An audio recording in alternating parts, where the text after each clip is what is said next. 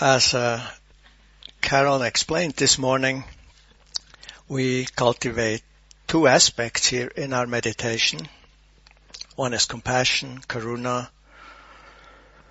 on which quite a lot has already been said. The other one is collectedness or concentration, and that's what I'll talk about tonight. The title is right concentration and steadiness.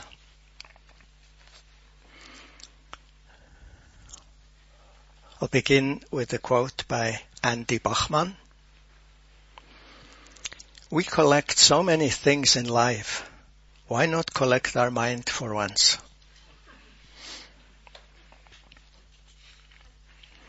First on terminology. In the Theravada and Tibetan Mahayana traditions, a number of different terms and concepts are used to denote different degrees and varieties of collectedness or concentration.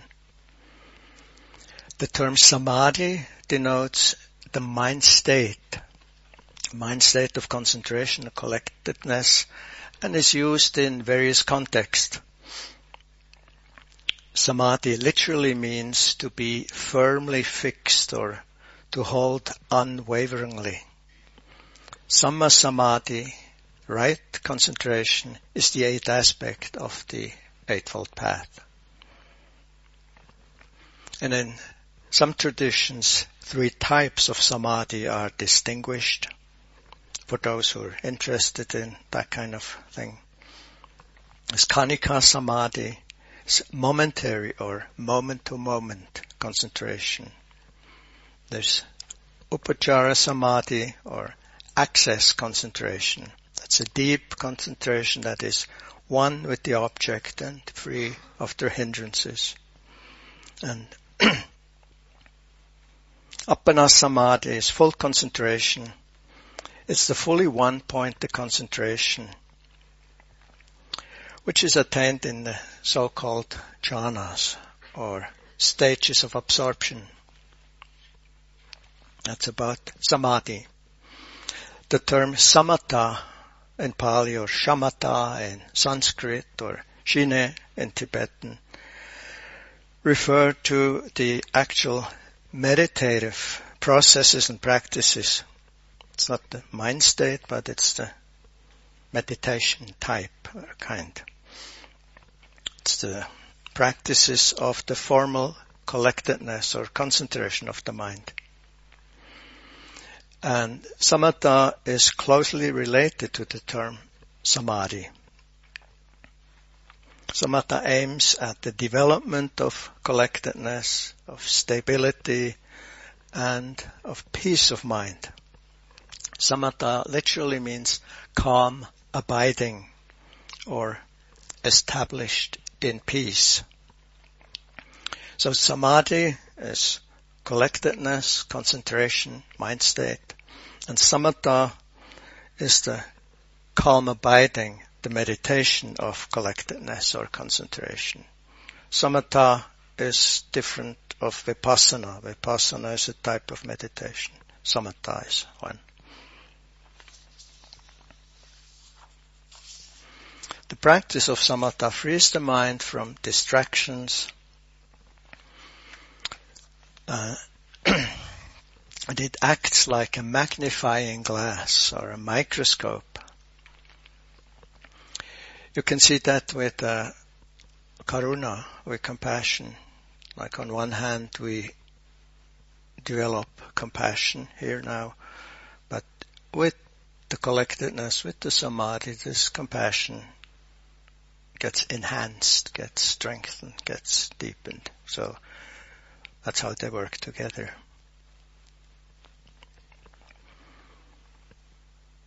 Samatha allows us to see more clearly, precisely and steadily.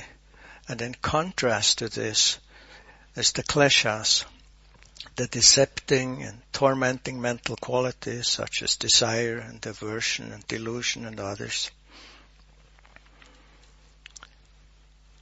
They confuse things, they create suffering, they make things difficult, while samatha calms it, brings it down, simplifies, clarifies.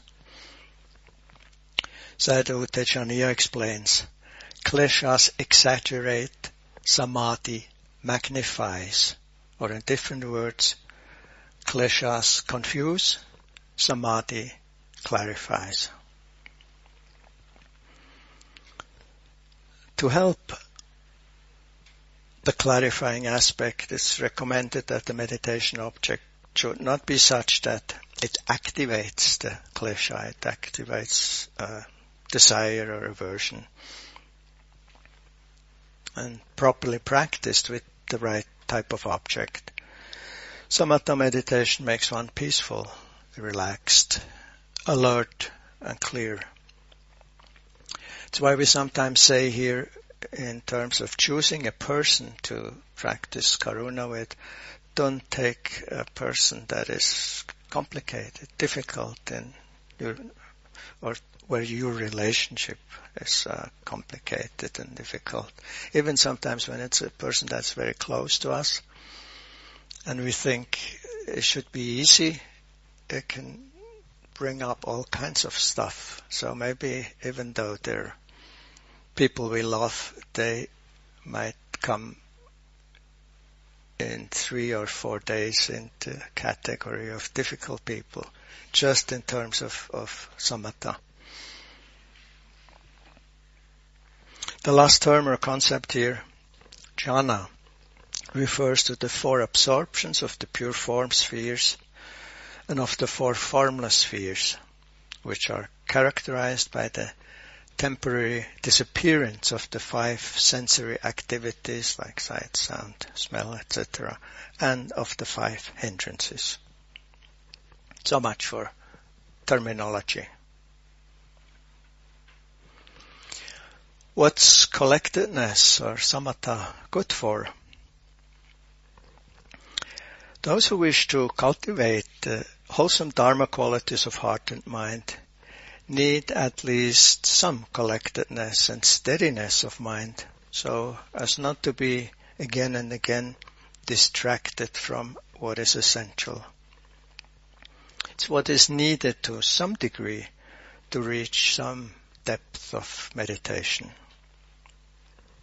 The purpose or the purposes of samatha meditations are to achieve peaceful collectedness and states of happiness, to cultivate certain qualities such as metta or karuna, compassion, mudita and others, and to thirdly create the foundation for liberating insight and it also affect, it's also an effective means for helping living beings. An essential aspect of the fact that collectedness suppresses the so-called hindrances is desire, ill will, dullness, restlessness, and doubt. They might not have mentioned them so far. We should not here but maybe at another point. That's what samatha suppresses. It doesn't get rid of them, but the better our concentration gets, the less those hindrances have uh, room in our mind. So it's really, from that point of view, it also makes sense to just go on, do it, do it, do it, be continuous, hang in there. It gets easier because the hindrances become loose in strength. It doesn't go like this easier, goes like this easier, but it goes easier. Unfortunately for most of us, it's no straight line. But you can trust.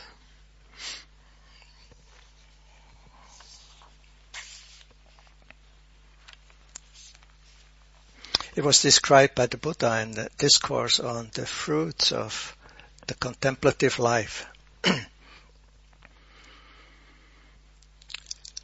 Abandoning the desire the desires with regard to the world, one dwells with an awareness, a mindfulness, free of desire. That would be the first of those hindrances.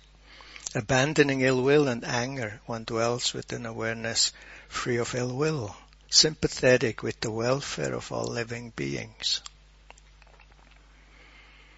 Abandoning sloth and drowsiness, one dwells with an awareness free of sloth and drowsiness, mindful and alert. Abandoning restlessness and anxiety, one dwells undisturbed, one's mind inwardly stilled. And abandoning doubt, one dwells having crossed over doubt with, without confusion with regard to wholesome mental qualities. That means without that doubt we know what is useful, what is helpful, what is wholesome, and what isn't so much about what samadhi is good for. Then on the meditation objects, quite a variety of them.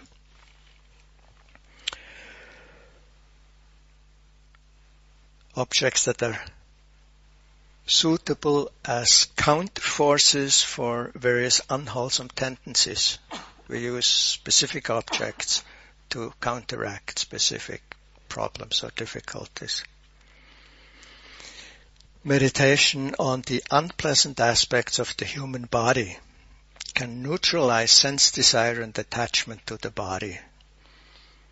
I don't know if ever in this hall this has been practiced. It's uh, practiced a lot uh, by uh, monks and nuns to get over sensual desire and attachment to the body. Meditating on the not so nice aspects of the human body. Against aversive tendencies, meditation on kindness, meditation on compassion can help. Meditation on dep- dependent arising can bring wrong views on self-existence to an end. The meditation of mindfulness of in and out breathing is recommended in the case of strong emotional and intellectual activity of the mind because it's very simple, non-complex, calming the mind. In addition, meditation objects are mentioned which are important in the context of the so-called graduated path, the Lamrim in Tibetan traditions, such as seeing oneself and others as equal, type of samatha practice. It helps against envy and jealousy. Exchanging oneself with others helps against arrogance and conceit. The deep sense of connectedness is being developed. There's many ways in, in the Theravadan tradition. There are 40 possible objects for samatha. In other traditions there's a whole range of other ones. In the Visuddhimagga, collectedness is praised as follows. It says, the, the wise fail not in devotion to the pursuit of concentration it purifies the harmful defilements, the kleshas, and brings unimaginable rewards.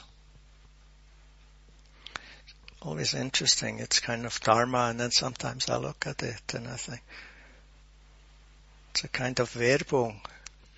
It's what you would put on posters, you know, if you want to sell something. Hey, it brings unimaginable rewards. Isn't that great? An essential basis and prerequisite for collectedness is ethical conduct. Like the five rules of conduct we observe here on this retreat, Ursula has presented them on Saturday night and we're trying to live according to them. Important basis. Apart from the fact that unwholesome behavior is usually hurtful for human beings and for fellow creatures, it also quite often causes restless state in oneself. Yet internal turmoil, guilt and remorse are clearly counterproductive for the practice of peaceful abiding of samatha. So in that sense it's important to have the conduct straight to support calm, quietness and collectedness. On the other hand, a contented and happy mind is regarded as the so-called immediate cause for um, peaceful abiding, for samatha. It's worthwhile to take this ethical aspect to heart. Next point is about the practice situation. I like to talk about this for a minute, even though, you know, it's already given here. But sometimes somebody might want to go in other places or go in a solitary place, practice, which some of us have done quite a lot. Something wonderful, by the way, which I can really uh, suggest. Try it. If you have done a few longer retreats, go for a month somewhere alone out there. It says it's essential to have received detailed instructions, of course, so it's good that when we do that, we know what we do. Not to just get on with whatever meditation we think is uh, what we should be doing. It's kind of not uncommon today, people do meditation. I do. I meditate. That's okay, I think. It's probably helpful. But if we really want to do, to, to get deeper and practice in a more serious way, it's good to have the uh, real basis. And it's good to have access to qualified teachers during the practice period, unless we're quite experienced. It's also important during a retreat that uh, food and medicine is easily accessible, that care is taken for seclusion, for ungestörtheit, and a suitable place is found which is calm, protected and clean, and meets the just mentioned conditions. Serious retreat centers in Asia and in the West generally offer quite good conditions in this respect. Also now there are a few places where you can actually, that are retreat centers, but where you can actually uh, go have a, a, house or a kuti by yourself and you won't see anyone for a week or a month. But you get fed and there is a center where you can go if there's an emergency. In ancient, ancient times and still today in many places in Buddhist and Hindu cultures, certain really serious practitioners are still living in very remote areas. Shantideva poetically describes how this situation might look like, and I love this description. Says, disillusioned with the desire for sensory experiences, these happy ones enjoy the seclusion of loneliness and walk in peaceful forests, free of toil and strife. They live on enchanting white rock faces, cooled by sandalwood fragrance and moonlight, surrounded by peacefully whispering forest breezes, contemplating the welfare of living beings. In empty huts under trees, or living in caves as long as they wish, having given up the hardships of acquiring possessions and guarding them, they lead a free and carefree life. After considering the benefits of solitude, they bring the disturbing hindrances to rest and meditate on the spirit of awakening or on whatever their practice may be. It sounds nice and I think it's been always very touching for me and you know, I haven't quite been in that situation. What it doesn't, but in, in really good ones, what it doesn't tell you is the ants that come, the, uh, you know, maybe it gets really cold or it's much too hot or, or, you know, there's all kinds of beings that share caves with one that one didn't necessarily invite, so might be more complicated than it tells you here. But uh, if this inspires, that's nice.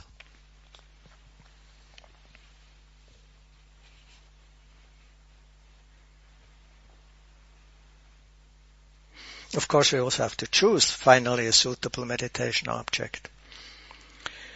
This may be the mind of awakening, bodhicitta as mentioned in Shantideva's poem, or simpler objects such as breathing in and breathing out, or it can be hard qualities such as loving kindness or compassion, karuna, or joy or equanimity. And also be certain symbols or Buddha forms, many other objects. With insight meditations, the process of ever-changing moment-to-moment experiences is made the object. Very often it depends on the teachers or the tradition one is in, which practices and which meditation objects will be recommended. Or in retreats like this, you know, it tells you already on the title what it will be about, like one week karuna, one week vipassana. The actual procedure for the practice of collectedness of samatha is illustrated here according to a Tibetan teaching. Now imagine a sheep is tied to a post with a rope, a firm post. The shepherd sits nearby on slightly elevated terrain and monitors the environment. So we have a rope that's firmly tied. A post, there's the length of the rope and there's the shepherd. The rope tied to the post corresponds to the mindfulness that keeps the mind on the object, you know, back to the phrases, back to the person visualized, back to whatever our object is. The length of the rope corresponds to the given area in which the sheep can graze. That is, the peaceful abiding in a more limited or more open field of mindfulness, of collectedness. The shepherd corresponds to the vigilance, vigilance, vigilance, vigilance, and to clear comprehension, making sure that no disturbance can come in like in, in some descriptions they say there's a percentage, a smaller percentage in the beginning at least of the uh, awareness is at the lookout for distractions and system. So the mind stays tight with the rope to the object. That's what the shepherd does on that uh, elevated terrain. No wolves coming, get the sheep, or whatever might be distracting or disturbing. So these three, mindfulness, calm abiding, and watchfulness are essential f- functions in the meditation of collectedness, of karuna here in our case. A well-known I find still very practical illustration comes from Sharon Salzberg. In, in the traditional practice of collectedness, we place the awareness on a single object, such as the inhalation and exhalation of the breath, or the phrases of loving kindness or of compassion, and we let go of everything else that passes through our mental and physical senses. Here, of course, we also need, in addition, the connection, the contact with the person, with the phrases. But that's it. There is almost a sense of cherishing the object of focus. Sometimes it is as if we are protecting it. But we never need to be to, to clutch it tightly or grimly. We simply practice with the quality of devotion, of hingabe, devoted to the chosen object of collectedness. We stay connected to it, gently letting go of whatever distracts us from it. It's interesting because in many ways we think of we go there, we go there, and that's correct also. But here is also to see we have to let go. It's also renunciation comes in. It's a lot of stuff that does not belong to this meditation. Let it go, let it go, let it go. Michelangelo was once asked how he would carve an elephant. He replied, I would take a large piece of stone and take away everything that was not the elephant. So that's to look at it that way and letting it go. The art of collectedness is a continual letting go.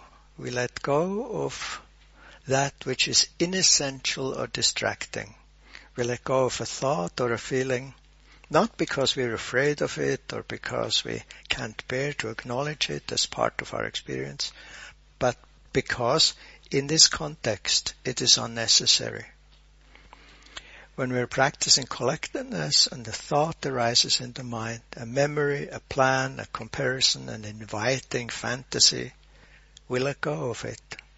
If anger arises or self-judgment or eager anticipation, we simply let go, calmly returning to the object of focus. Again and again and again.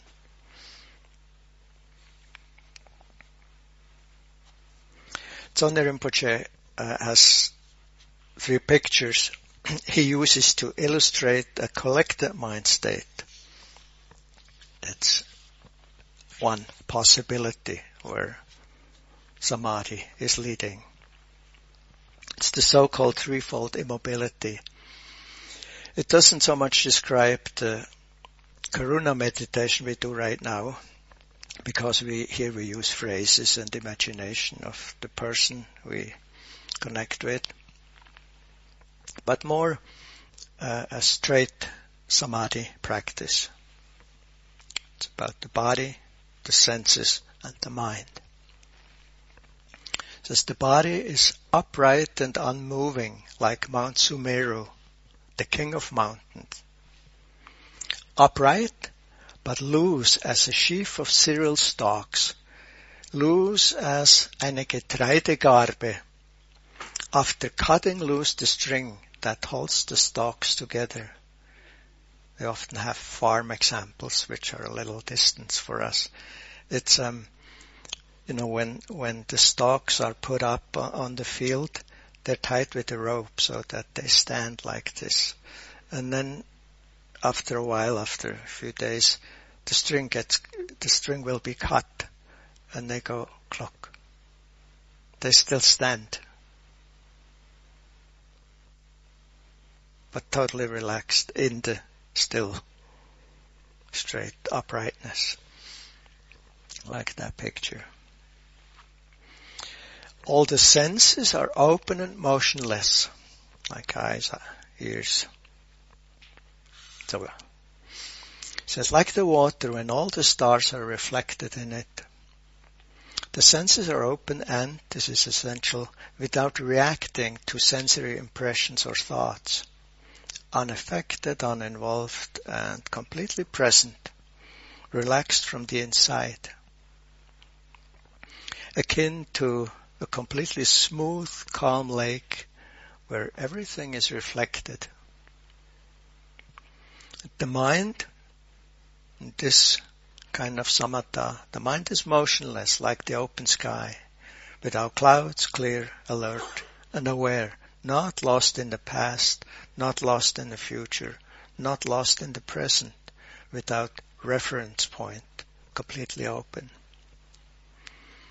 So collectedness here does not refer to the one pointedness on a single object, but to the steadiness of the continuous mindful presence.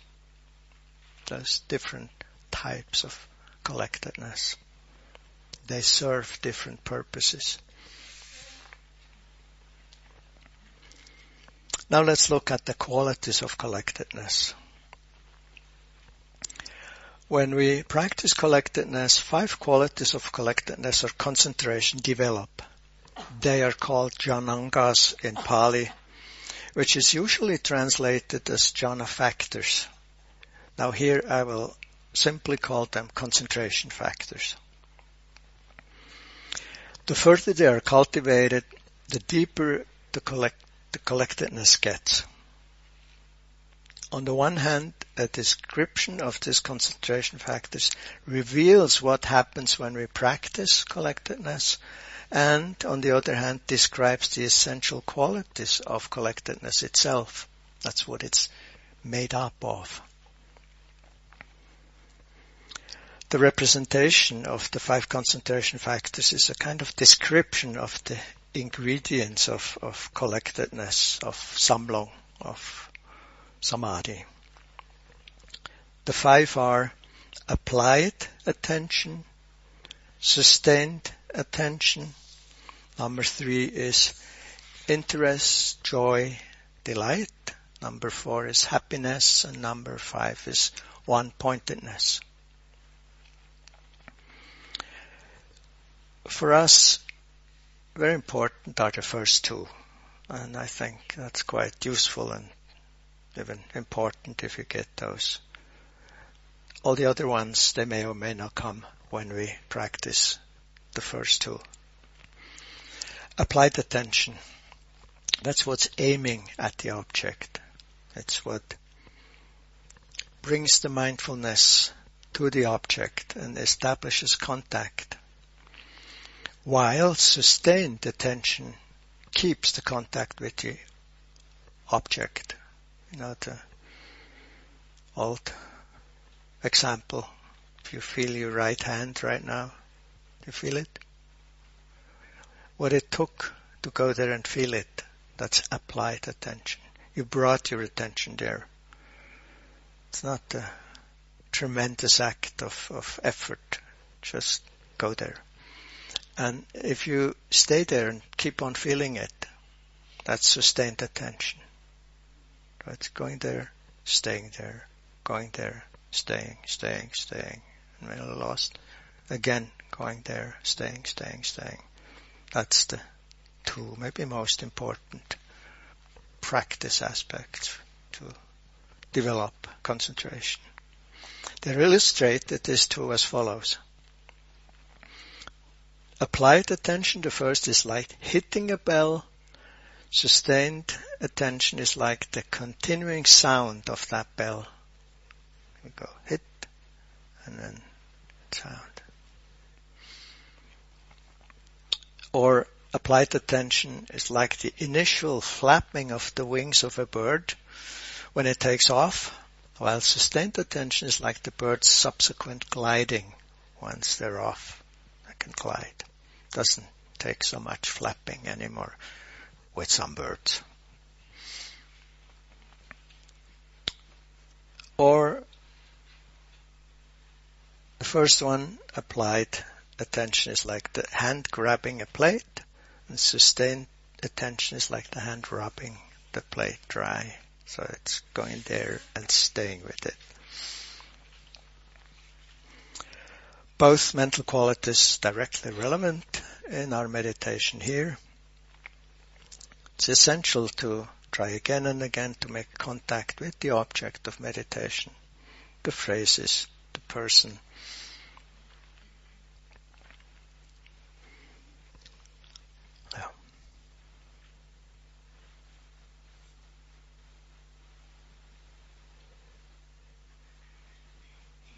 If we deepen the collectedness in this way, the next, the third so-called concentration factor will arise.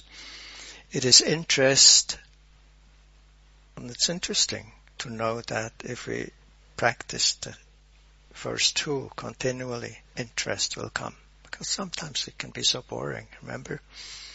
So that's what's missing, the applied and the sustained attention.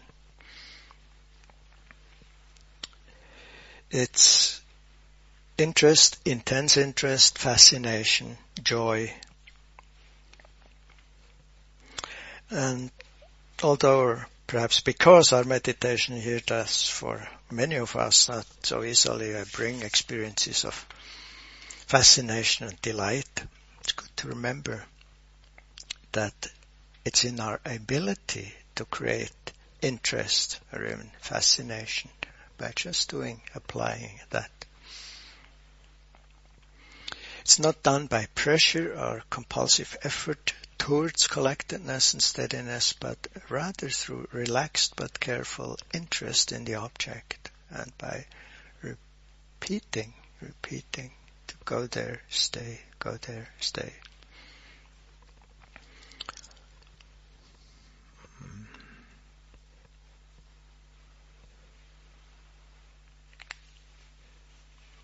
Steadiness when deepened in the samadhi practice creates the fourth concentration factor, happiness. That's a gentler, quieter, but deeper kind of joy, of happiness. There's two images. It says the joyful interest and fascination are like seeing the oasis with the lake from the crest of the last sand, dune, sand dune after having crossed the heat and dust of a desert. It's an excited joy. At age 19 I was crossing the Sahara, which was a little stupid, but, uh, and, uh, first thing we got lost in a sandstorm and we were just really lucky that somehow we found the road. It's not the road, but a, a And uh, we were pretty nervous. We didn't even know whether we were still going the right way. And then we came up exactly, you know, on the crest of the last dune. And the storm had gone. And it was like fantastic. It was red dunes and blue lake and all the green palms. That's kind of that thrill is what they describe here. While number four, happiness is like quenching one's thirst and enjoying the lake. It's a gentler, deeper joy. You know, it was hot and sweaty and difficult and then we're in the lake, so it's like, brings more and more peace. Feels more mellow. And I think the changeover also happens because the quality of calm deepens. That's with this meditation which is called calm abiding. Calm comes in. Also helps if we narrow our, our kind of area where we go with our minds, with our eyes, with our ears, you know, stay collected. It gets calmer. Not right away, but in a day or two or three. If we put ourselves, which is of course more fun, you know, out here where on one side we can see the mountains and the lake and on the other side we can see what the people do, what they wear, why they walk in a funny way or, you know, whatever we think. It's more difficult to get calm. So to also collect the senses. At this point here it doesn't take so much effort to keep the collectedness on the object. And eventually, this is just to complete it, becomes so deep that the fifth concentration factor, ekaggata, comes to the fore. And this is, this is a one-pointedness, which is compared to a steady flame in a wind-free place, or a firmly anchored pillar that cannot be shaken. That's the direction samatha goes.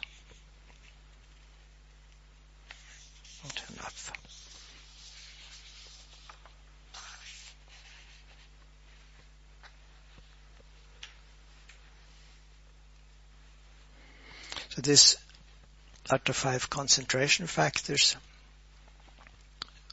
which are actually components or ingredients of which samadhi or collectedness consists. If you would have to describe what it is, it's those five together.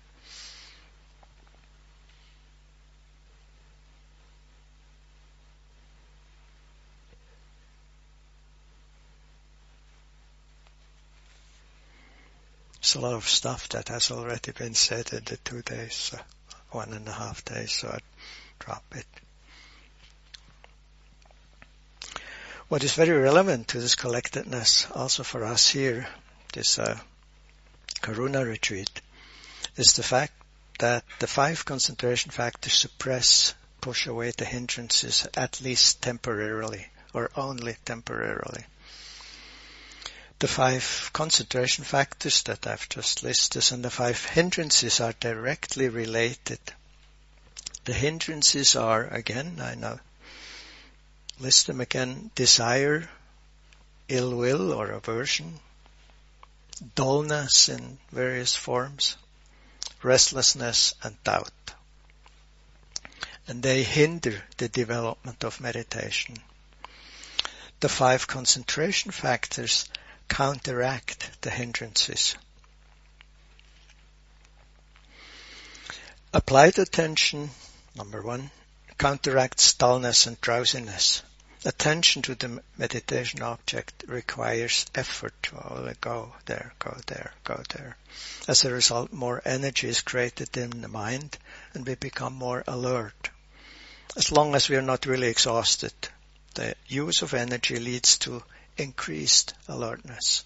Sometimes we're really exhausted, especially when coming from the outside world in the retreat and we're tired and sleepy, like maybe some of you were the first day, then that may not help much, but later on it does.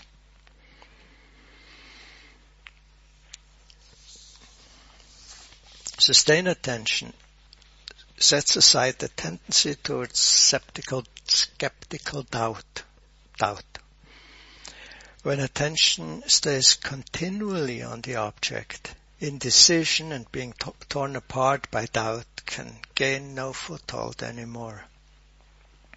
So doubt here is not eliminated by additional deliberation and justification, but by steadiness of attention.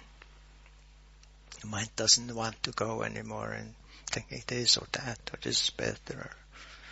Steady. Number three, joyful interest is a counterforce against hatred and resentment. One is filled with interest, with fascination.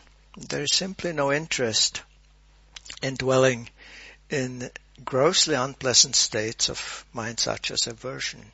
We start to feel while collectedness deepens how uh, gross aversion actually is.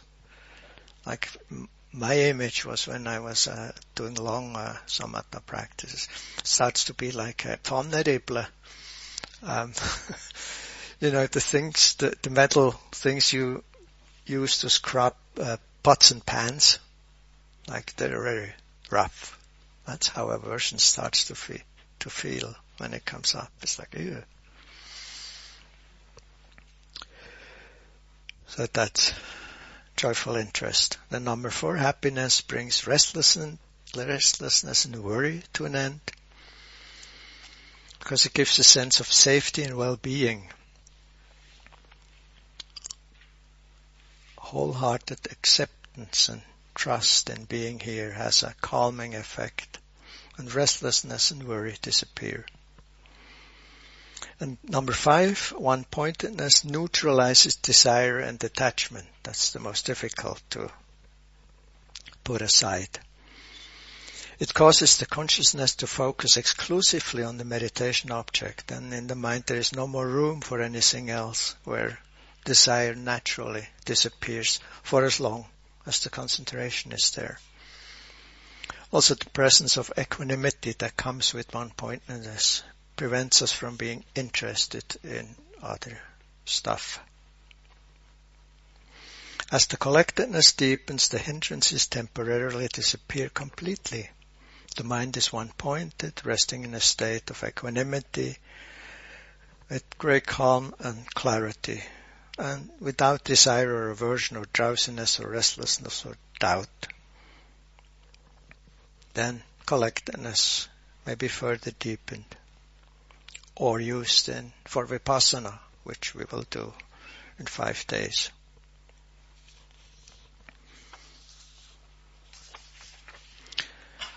A little problem is when the power of the concentration factors wears off again.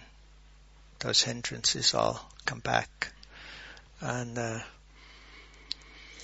often the managers at the end of the retreat stand there at the parking lot and collect the concentration part. Not the compassion. They don't collect that. Not the insights. Not the mindfulness. Concentration, they collect. Carol has never noticed it, but uh, they do.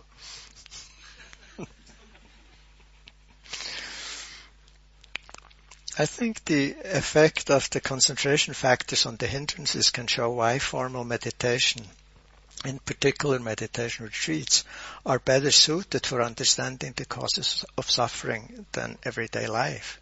You know, I mean, we can see the same things in everyday life. But um, the seclusion, the simplicity of the daily routine, the quiet sitting, the formal walking, the silence, the community of like-minded people. It creates conditions that support collectedness compassion in this case and liberating insight next week in a way that is not possible in everyday life. But even when the depth of collectedness de- decreases or disappears in the busy everyday life, retreats are nevertheless useful because the insights gained, the karuna deepened, all that affects our feelings and actions in the daily life. And that's why meditation courses and long retreats are so valuable.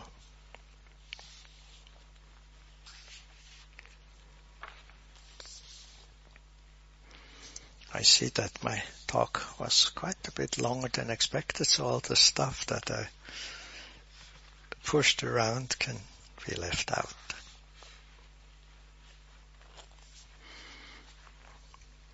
It was on um, samatha in uh, insight or vipassana meditation situations, and we'll talk about that a lot more in uh, next week for those who will still be here, so I can drop that.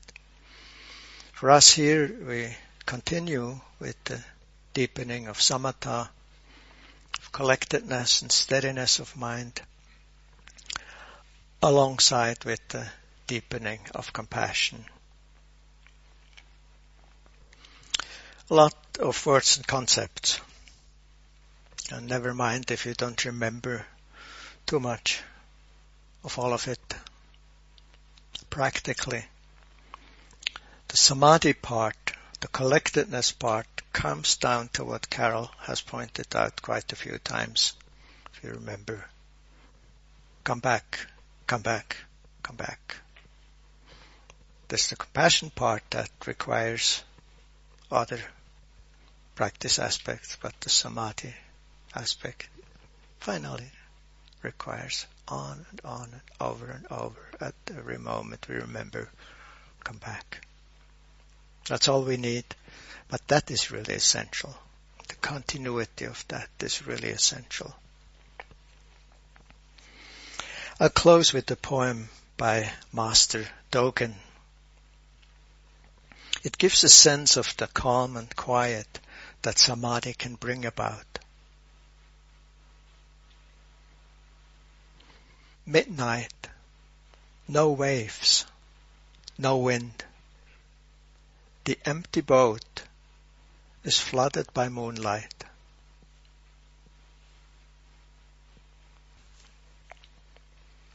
Midnight, no waves, no wind. The empty boat is flooded by moonlight. Thank you for listening.